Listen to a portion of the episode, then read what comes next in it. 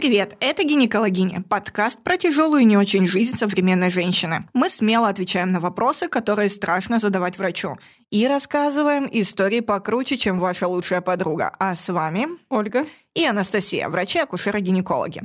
Сегодня мы поговорим о том, как связан у нас скрининг рака шейки матки и анальный секс. И поможет нам в этом разговоре врач-проктолог, как всегда, моя однокурсница и просто красавица Анастасия Карабицына. Привет. Привет. Привет.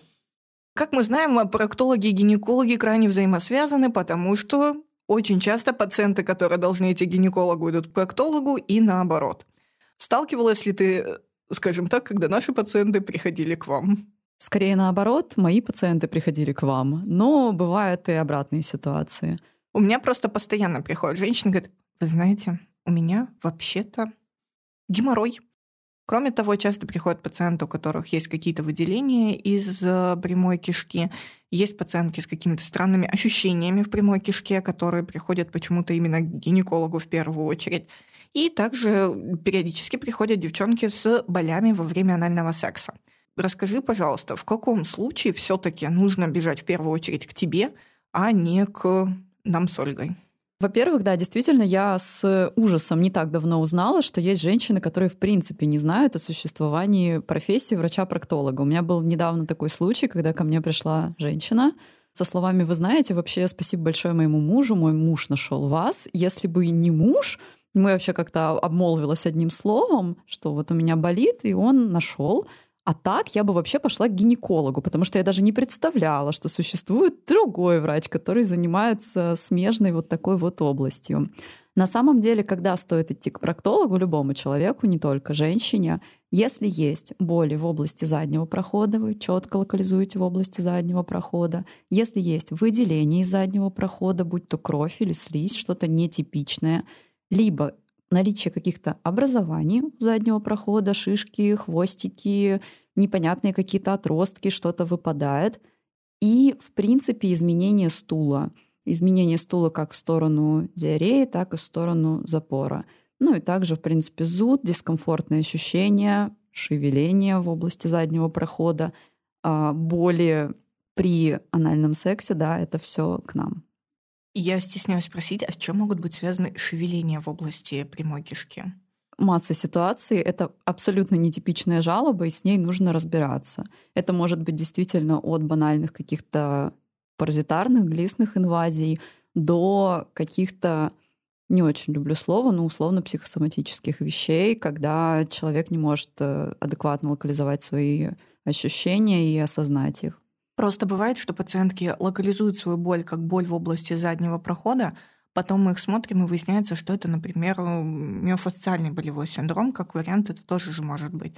Но действительно Анастасия привела те случаи, когда в первую очередь лучше дойти до проктолога, исключить все самое плохое, а уже потом э, идти дальше по остаточному принципу, кому да, нужно. Да, потому что есть э, очень классная фраза, что частое встречается часто. И, грубо говоря, простое, оно встречается чаще. Поэтому мы сначала исключаем то, что случается часто, это геморрой, трещины, какие-то заболевания прямой кишки. А потом мы уже собираем смежную команду специалистов и разбираемся действительно со сложными случаями, будь то миофациальный синдром, хронические боли и прочие вещи. Очень часто пациентки спрашивают именно гинеколога, в том числе и про анальный секс. Это и беременные, и не беременные пациентки, которые уточняют, насколько это безопасно, насколько это можно, насколько это нужно, и, соответственно, сколько раз в неделю это полезно, а сколько раз в неделю уже перебор. Скажи, пожалуйста, есть ли какие-то ограничения в этом вопросе? Давайте сначала про анальный секс.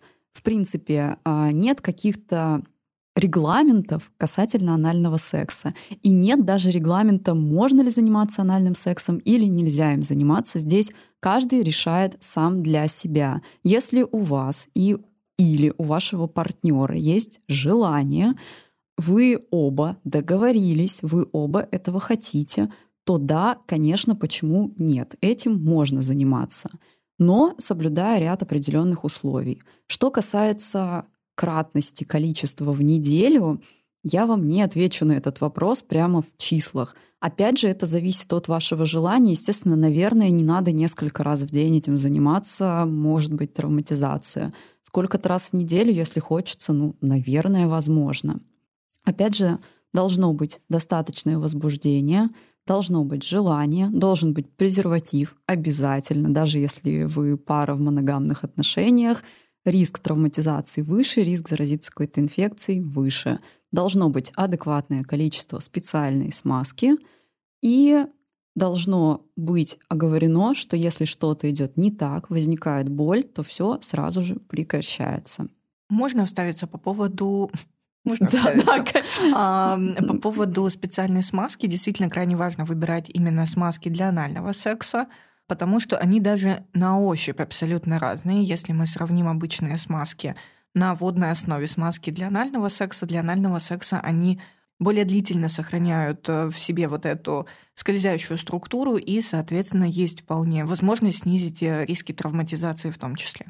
На самом деле, еще пока сегодня просматривала информацию к выпуску, был спорный момент по поводу использования кремов или гелей на основе лидокаина — и меня, угу. я, так, я для себя сделала вывод, угу. что это более опасно, потому что человек может не почувствовать, когда произошла травматизация. Да, абсолютно верно. Угу. То есть любые аналитические методики, будь то использование алкоголя перед сексом, либо использование гелей с обезболивающими веществами, оно очень опасно в плане чего? В плане того, что мы действительно можем не почувствовать ту самую травматизацию. Поэтому только на трезвую голову и только со смазкой без содержания обезболивающих веществ.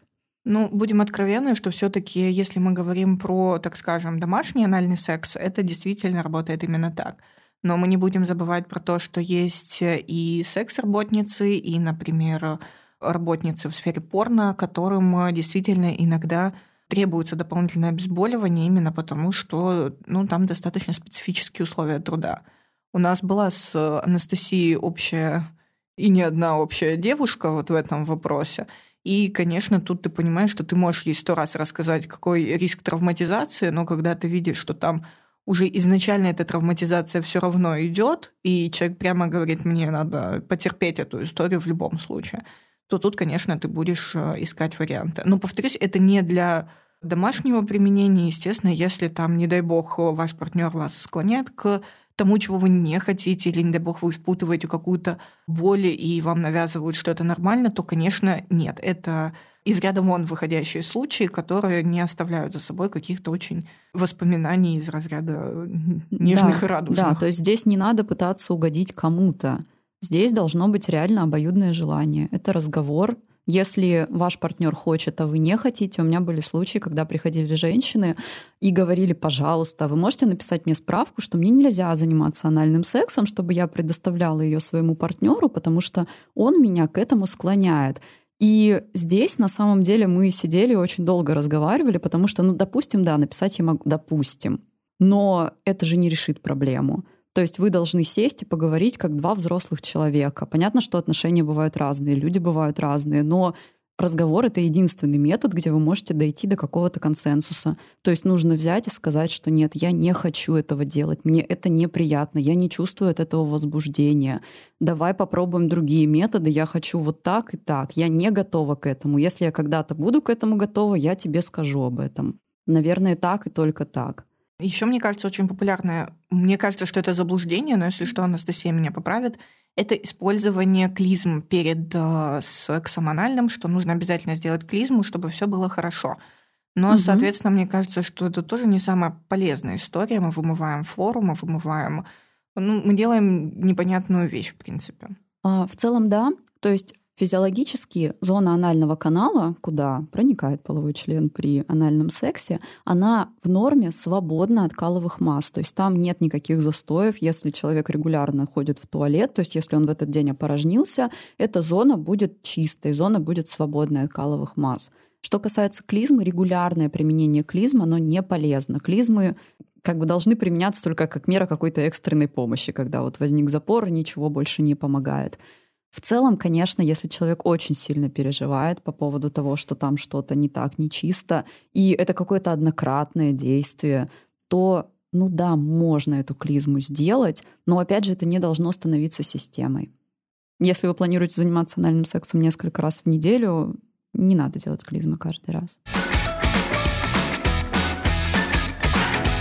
А как понять, что вот что-то идет не так, если мы говорим не только про боль? То есть боль это такой прям красный э, флаг, да, это прям такой набат колокол, что пора завязывать.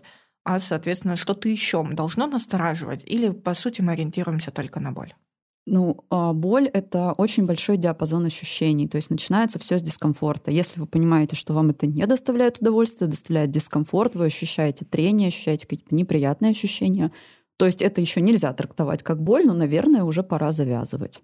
Вот, кстати, у меня был такой вопрос, мне его задавал почему-то мужчина, а, что если девушке неприятен анальный секс, нужно ли ей дойти до проктолога, чтобы как-то полечиться, если ей, например, больно при анальном сексе. Или, соответственно, это может быть вариантом, ну, скажем так, нормы, и просто у него повышенная, может, чувствительность или что-то еще, ему просто тупо больно. Да, это может быть вариантом нормы. То есть если человек не испытывает этих болевых ощущений в каких-то других сферах своей жизни, то есть у него нет боли просто так, человек не испытывает боли при дефекации, то есть при походе в туалет, а его ничего в обычной жизни не беспокоит, беспокоит боль только при анальном сексе, ну да, это может быть вариант нормы. То есть это высокочувствительная эрогенная зона, где есть веточки полового нерва, но не у всех она является таковой. То есть не все ощущают именно возбуждение от прикосновений. Кто-то ощущает боль, да, это нормально. Есть ли какие-то дополнительные, может быть, обследования? То есть, например, когда мы говорим, вот если вы поменяли полового партнера ну, как гинекологи, мы чаще все-таки сталкиваемся и говорим про вагинальный секс. Угу. Есть ли какие-то особенности и обследования пациентов, э, соответственно, тех, кто живет анальным сексом? На самом деле, все, что передается при традиционном вагинальном контакте, все то же самое и в еще большей степени, намного большей вероятностью может передаваться при анальном половом контакте. Поэтому при смене полового партнера первую очередь мы обследуемся на инфекции, передающиеся половым путем, сдаем кровь на гепатиты ВИЧ, сифилис, те самые пресловутые.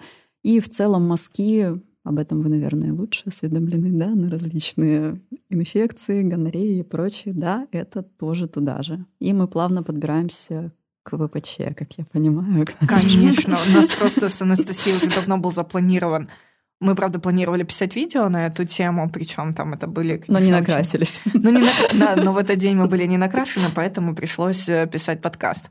А, и, соответственно, вирус папилломы человека – это такой камень непреткновения, наверное, камень взаимосвязи а, между проктологом и гинекологом, особенно когда дело касается рака анального канала. Потому что, как мы знаем, вирус папилломы человека, их э, очень-очень много. Из них есть онкогенные штаммы, которые могут приводить к онкологическим заболеваниям.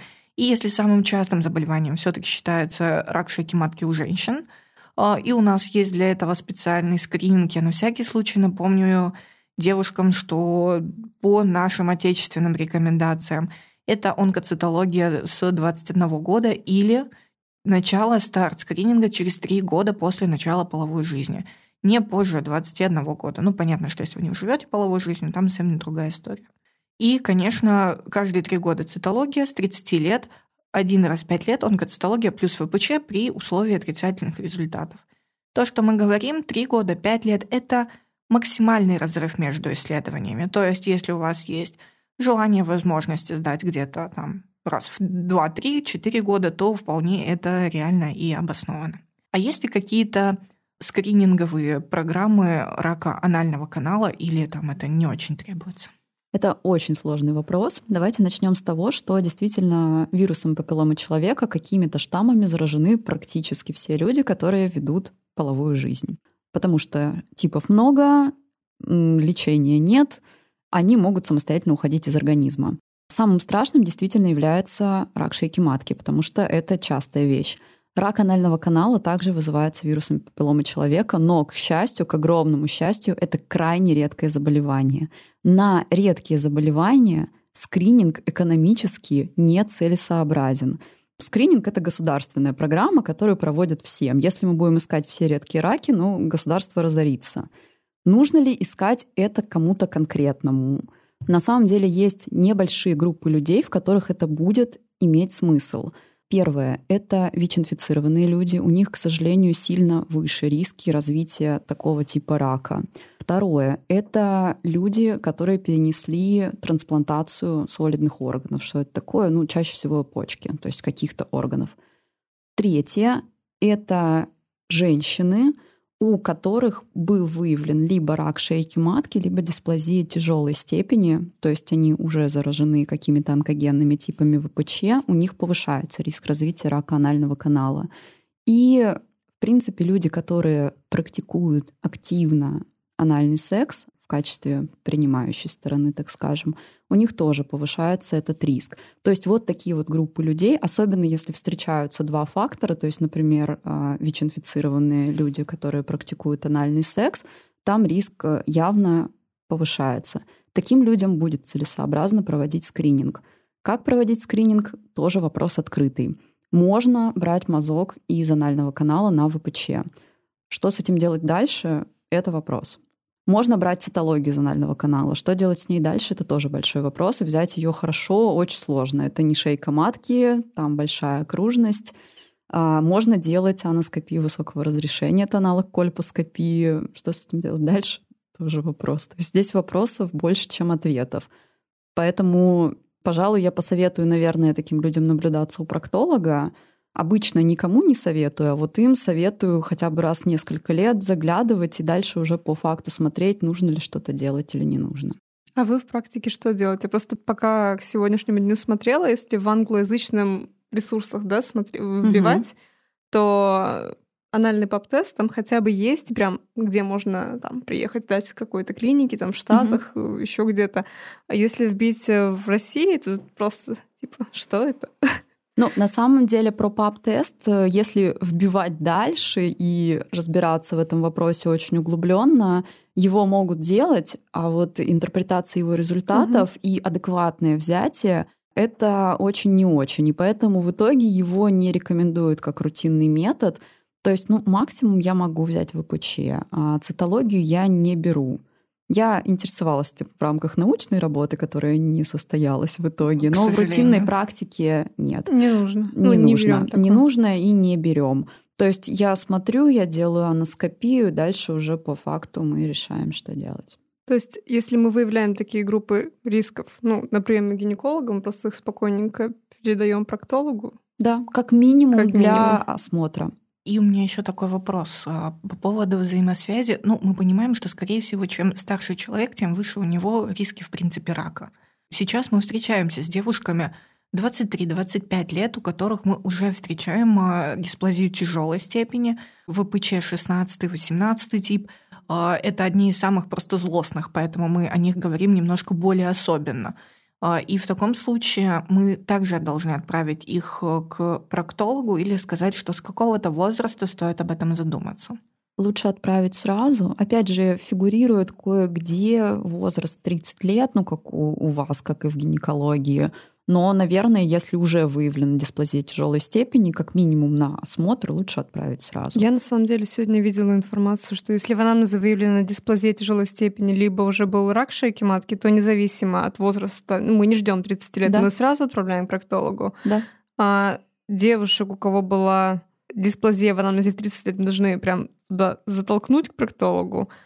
И женщин, по-моему, старше 40, у кого было все в порядке по онкоскринингу рака шейки матки, но кто регулярно практикует анальный секс как принимающая страна. Были вот такие, то, что я нашла по именно возрастным каким-то рамкам. Ну да, это условно. То есть это опять же на условно. уровне каких-то где-то статей, то есть нет конкретно прописанных нет рекомендаций. Да, да. То есть здесь мы как бы, да, я вот делаю так, я делаю так, то есть здесь есть только какие-то общие положения. В целом, да, я бы сказала, если выявлена дисплазия, мы сразу отправляем. Ну, про 30-40 лет здесь ну, условно, ну, или там это да. был не гайдлайн, ничего, то что да, даже да. если брать э, Американское общество акушерства и гинекологии, они в 2019 году выпустили гайд для врачей, где были описаны применения разных секс-игрушек. Угу. Если вот открыть там страничку про какие-то анальные секс-игрушки, там тоже этой информации особо нет. Типа просто, что угу. ну, спросить этого пациента, уточнить эти моменты, а каких-то возрастных рамок там ничего не было указано кстати, об использовании секс-игрушек. Потому что мне кажется, что есть небольшая разница между анальными секс-игрушками и, соответственно, вагинальными игрушками. И учитывая, что влагалище все таки у нас заканчивается слепо, то есть, по крайней мере, мы а, в случае чего там все достаточно спокойно находим и достаем, то, как я понимаю, с анальными игрушками все немножко сложнее. Да. Давай немножко, может, мы обсудим какие-то правила использования анальных игрушек э, у, угу. у всех. Вот. Ну да, в общем-то, в отличие от влагалища, кишка имеет чуть большую протяженность. Э, в принципе, толстая кишка примерно полтора метра и прекрасно может все туда уйти. Чем отличаются игрушки для анального секса от игрушек для вагинального секса? У игрушек для анального секса есть стопер. Что это такое? Если говорить грубо, это такая пластинка, которая никаким образом не даст этой игрушке уйти. То есть у игрушек для анального секса должен быть стопер. Он должен быть большой, реально большой. Очень большой. Очень стопер. большой стопер. Какие есть правила? Естественно, игрушки моются перед использованием, и после использования обязательно. У всех игрушек на самом деле есть инструкция, как их правильно мыть. Это можно почитать каждый отдельно. Есть там специальные даже растворчики продаются, в которых их можно обрабатывать. Естественно, одними и теми же игрушками лазать и во влагалище, и в анальный канал не нужно. Мне кажется, еще очень важно напомнить э, нашим слушателям, в том числе и о том, что, наверное, анальные секс-игрушки должны быть именно секс-игрушками.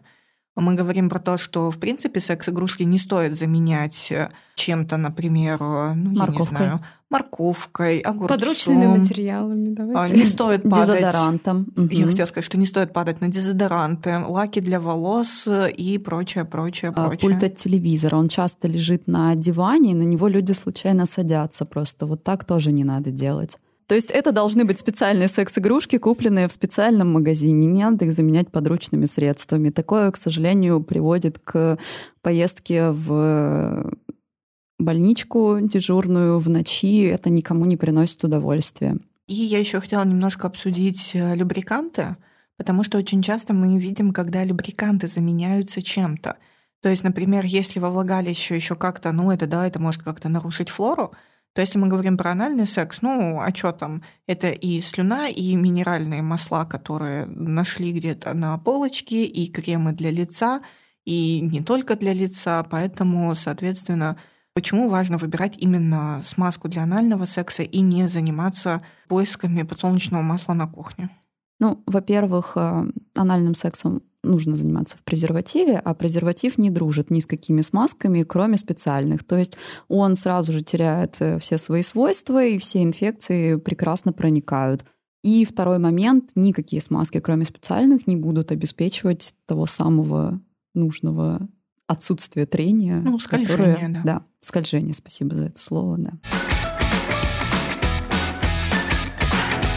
А есть ли какие-то долгосрочные риски, если человек практикует анальный секс на регулярной основе? Прекрасный вопрос, на который я тоже не могу с абсолютной уверенностью ответить, потому что здесь тоже речь идет о какой-то условной чистоте. О какой чистоте никто не знает. Значит, о каких рисках э, идет речь?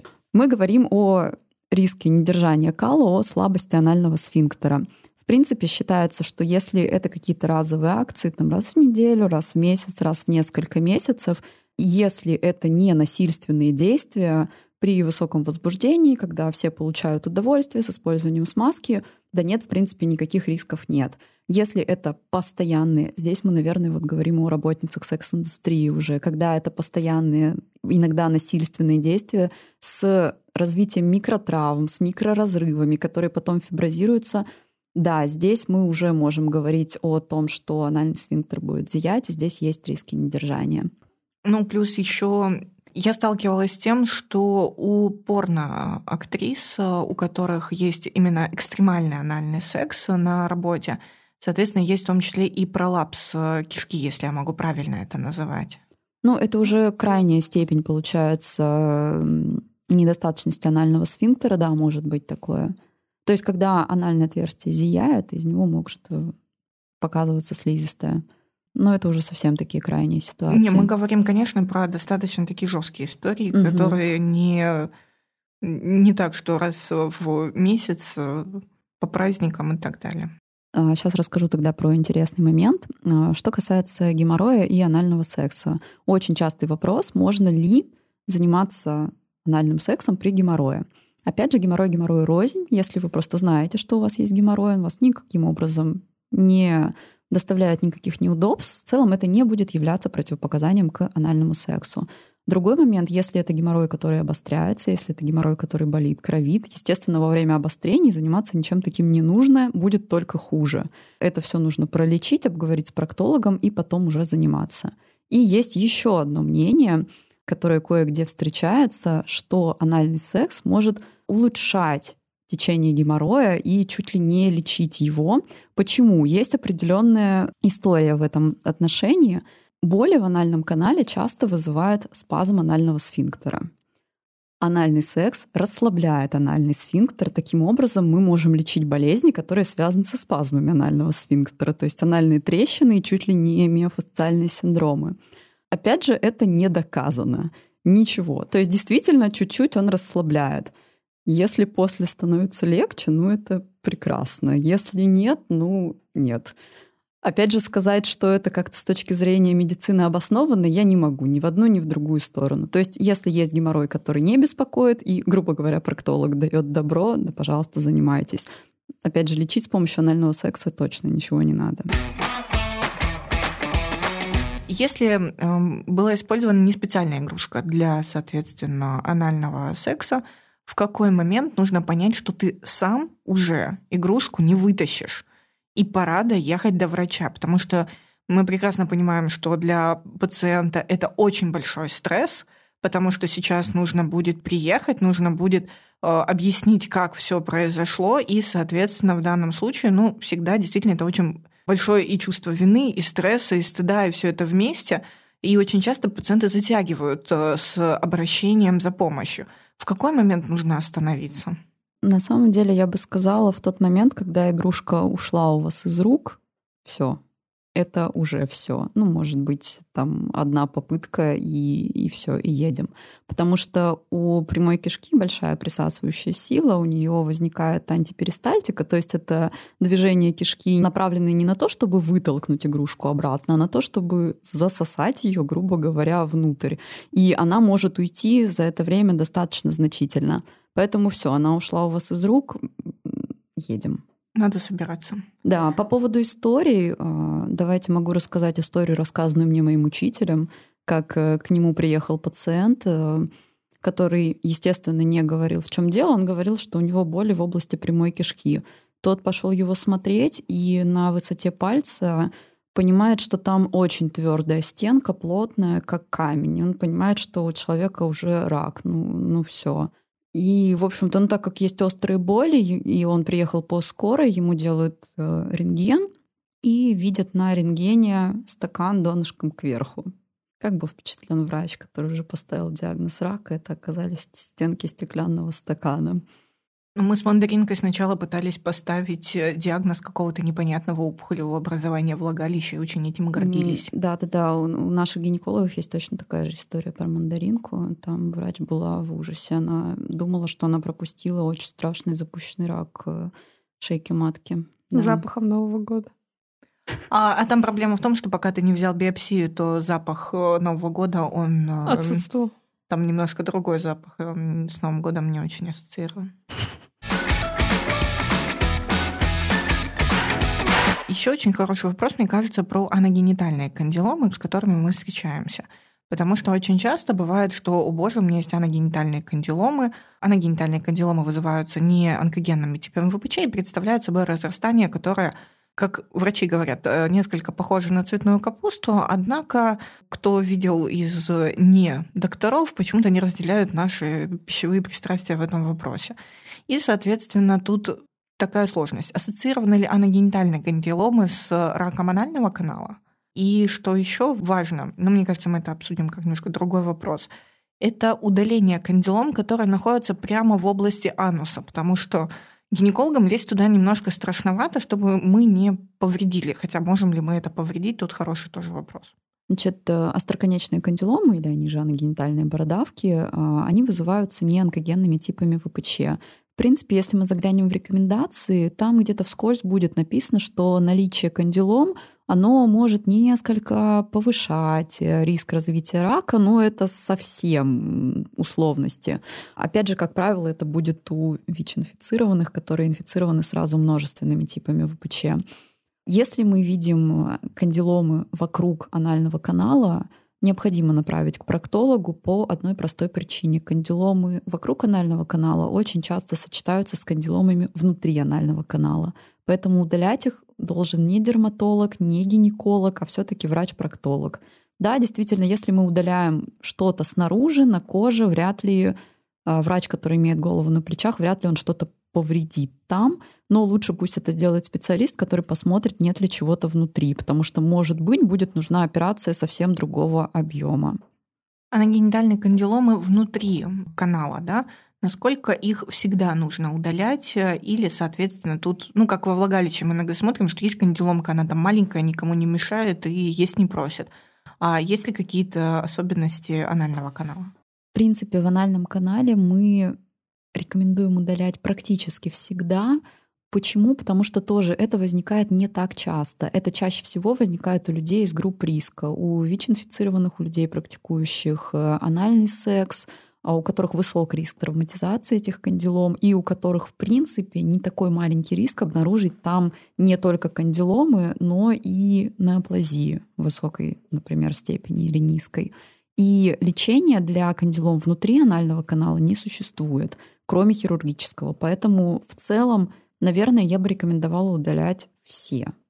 И мы не будем забывать, что, к сожалению, лечение вируса папиллома человека, кроме хирургического удаления кандилом, а также потом уже решения вопроса о лечении дисплазии и неоплазии анального канала, не существует. Ну, нет препаратов, которые бы нам помогали быстро и легко избавиться от ВПЧ. Ну или там долго и дорого, но все равно от него избавиться. Да. Ну и хирургическое лечение, мы тоже понимаем, что это просто удаление, но, к сожалению, не исключает рецидива дальнейшего. А, к сожалению, да. Плюс не будем забывать, что реинфекция – это вполне себе частая история. Что это значит реинфекция? Да? То есть когда один и тот же половой партнер, у полового партнера есть ВПЧ, и он будет постоянно заражать э, партнера второго, который есть. Соответственно, и тут э, очень важная история – это вакцинация от вируса папиллома человека.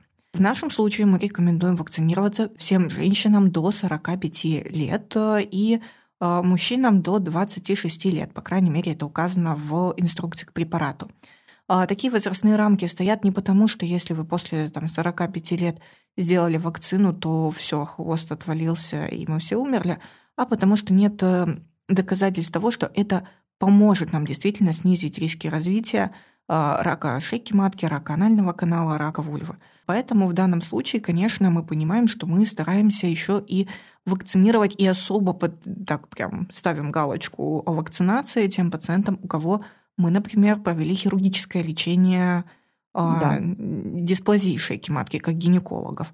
У вас тоже есть группа риска, которых вы прям... Да, то же самое абсолютно. То есть если у человека есть остроконечные кандиломы, особенно рецидивирующие остроконечные кандиломы, и у человека есть факторы риска, которые мы уже перечислили, ВИЧ-инфекция, анальные половые контакты, я прямо обязательно направляю, по крайней мере, рассказываю, что такое существует. И главное обговорить, что да, это не вылечит э, ваш вирус ВПЧ, которым вы уже заражены. Но никто не отменял перекрестное заражение, и это может предотвратить от заражения другими штаммами ВПЧ.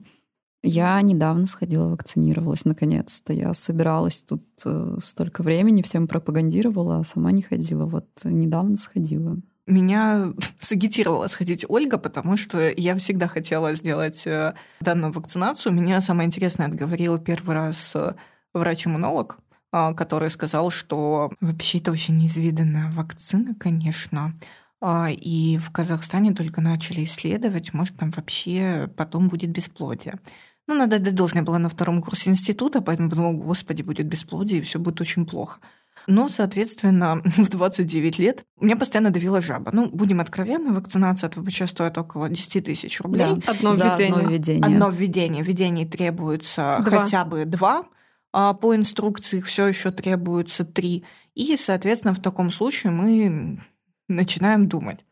А, и тут мы нас включили в Ольгу включили в исследование. А я сагитировала еще. А людей. меня, да. А Ольга подняла волну тех, кто пошел и отвакцинировался, соответственно, в этом исследовании. Ну, это не совсем, грубо говоря, этично советовать, но мы, как врачи, на себе решили попробовать поучаствовать в исследовании? Ну, конечно, это не та история, что все должны делать это в рамках клинических исследований, однако если мы понимаем, что мы на это готовы, этот риск был оправдан, и, в принципе, все о нем были предупреждены, то почему бы как бы и нет. В исследовании сравнивала эффективность отечественной вакцины и Гордосила-4. Еще на рынке представлен Церварикс, но там только 16 и 18 да, тип да. ВПЧ, поэтому как бы мы все равно говорим о том, что чем больше да, штаммов... И мы, и мы здесь говорим о том, что остроконечные кандиломы вызываются в основном шестым и одиннадцатым типами ВПЧ, и как раз в Гордосиле 4 представлены 6 и 11, которые вызывают остроконечные кандиломы, и 16 и 18, которые вызывает э, какие-то онкологические заболевания чаще всего. В мире есть еще Гордосил 9, если есть возможность э, им вакцинироваться, это просто прекрасно, я считаю. Но в России такой возможности нет, и учитывая, что ведется активный вывод на рынок отечественной вакцины, я думаю, что Гордосил 9... Э, ну, пока, а, наверное, Я думаю, будет. достаточно да, долгое да. время его не будут у нас регистрировать. И просто сразу тоже хочу сказать, что нет смысла ждать Гордосил 9. Если есть Гордосил 4, лучше привиться тем, что есть, чем ждать чего-то мифически эфемерного, что, возможно, и не появится никогда или появится через много лет, а за эти много лет риски инфицироваться будут Я обычно выше. так говорю, что мы вакцинируемся сейчас тем, что есть. Если вдруг выдалась возможность, и вы ехали где-то в Европе, в Америке, еще где-то увидели Гордосил 9, вы его сделаете там. Угу, Хотя угу. бы один. Тем более это никаким образом не будет э, проблемой для иммунной системы, она с этим справится. Вакцинация ну, достаточно да. легко переносится гордосилом, и, соответственно, тут каких-то прям выраженных побочных эффектов, потому что очень Особенно сейчас народ, который напуган побочными эффектами угу. от э, вакцинации от COVID-19, конечно, угу. я буду тоже лежать сутки. Ну да, у нее практически нет гриппоподобных каких-то симптомов. Там единственное, ну, достаточно болезненное введение относительно, относительно каких-то других вакцин. В целом это все. По поводу кратности введения, да, уже Анастасия сказала, что по рекомендациям и по инструкции к вакцине, которая действует сейчас, взрослым людям нужно трехкратное введение. Первое введение, через два месяца второе, через шесть месяцев третье. Сейчас есть исследования, где говорят, что ВОЗ достаточно в уже... в году спустил, да, что двукратное да, введение. Что достаточно двукратного, и даже, в принципе, даже однократное введение лучше, чем ничего. Ну и в целом, как бы, да, это чуть ли не самая дорогая вакцина из существующих, но 10 тысяч рублей — это деньги, которые мы можем себе позволить. К тому же это немножечко растянуто по времени. То есть мы выкладываем сначала 10, потом еще раз 10. Не сразу 20 и не сразу 30. И в целом, ну, в крупных городах практически все люди зарабатывают такие деньги, чтобы позволить себе такое. И когда мы говорим об экономической эффективности вакцинации, мы же тоже считаем не только то, что она вот стоит вакцины 10 тысяч, да, опять же, мы прекрасно понимаем, что есть, если особенно мы говорим про лечение дисплазии и так далее, то есть конизация в среднем стоит по городу ну, около 15-20 тысяч рублей. То есть это достаточно большие деньги для того, чтобы вы... их надо выложить сразу. То есть это не так, что мы будем выплачивать их по 10 тысяч в месяц, например, 10 тысяч полгода. Кроме того, лечение рака шейки матки – это очень дорогостоящее мероприятие, не столько потому, что это там, не знаю, недоступно по ОМС, это ну, совсем не так, это доступно по ОМС. Но есть маленькая проблема, что все это время пациент может находиться, там, например, на нетрудоспособности, то есть на листке нетрудоспособности, иметь более низкий доход и так далее. Поэтому очень важно смотреть экономическую эффективность не только в оценке здесь и сейчас. И после лечения рака вы должны будете с определенной частотой обследоваться у гинеколога, и, может быть, не всегда удастся пойти к бесплатному гинекологу, и, может быть, придется ходить к платному гинекологу и выкладывать, ну, условно, там 3-5 тысяч за прием, еще сколько-то за мазки. И как часто нужно наблюдаться первое время после лечения, ну, например, тяжелой дисплазии, после конизации? Через три месяца будет Первая вот. встреча получается уже. Потом Под... еще через три месяца, Нет, правильно? Потом, потом через полгода. полгода. Потом ну, и это полгода. тоже не маленькие деньги. Плюс еще мы понимаем, что вот, например, да, мы говорили об этом в выпуске с Полиной Шило как раз а, по поводу реабилитации пациентов. То есть очень мало победить э, ту же дисплазию, ту же, тот же рак, да, если мы говорим дисплазию, конечно, там достаточно щадящие методы лечения, то есть это не та история, когда там пациент лежит в стационаре, э, не знаю, неделю, и это обычно занимает на приеме около часа времени вместе с заполнением всех документов и потом с наблюдением за пациентом, и женщину можем отпустить домой, то есть это не та история. Но там, например, даже лучевая терапия рака шейки матки – а, те же достаточно крупные оперативные вмешательства. Плюс мы не будем забывать про психологическое состояние, потому что даже дисплазия тяжелой степени многими пациентками воспринимается как такая жизненная катастрофа, скажем так. И, соответственно, мы встречаемся и с сексуальными дисфункциями, и с болевыми синдромами в области малого таза. Поэтому, конечно, это все требует времени, это все требует, не все меряется в деньгах – это требуется очень много сил, времени и нервов для того, чтобы все было хорошо потом. Если кратко мы резюмируем выпуск, то анальным сексом можно заниматься тем, кто хочет заниматься анальным сексом и не имеет к этому каких-то противопоказаний. Например, острые заболевания прямой кишки. А если вы сомневаетесь, всегда можно обратиться к проктологу для того, чтобы обсудить эти моменты. Безопасность анального секса крайне важна. Мы не забываем про смазки, не забываем про достаточное количество возбуждения, про правильные секс-игрушки и, конечно, про презерватив. Для того, чтобы снизить риски развития рака анального канала, соответственно, важно вакцинироваться от вируса папилломы человека. И, конечно, если вы относитесь к группам риска, о которых мы говорили, пожалуйста, не забывайте хотя бы раз в несколько лет наведываться к проктологу. Для многих женщин является большим стрессом поход к проктологу-мужчине, поэтому, пожалуйста, сегодня а, у нас в студии Анастасия, которой ходят, наверное, все мои девочки, если они ищут э, проктолога, потому что это действительно очень тактичный, очень человечный врач, с которым всегда приятно работать и взаимодействовать.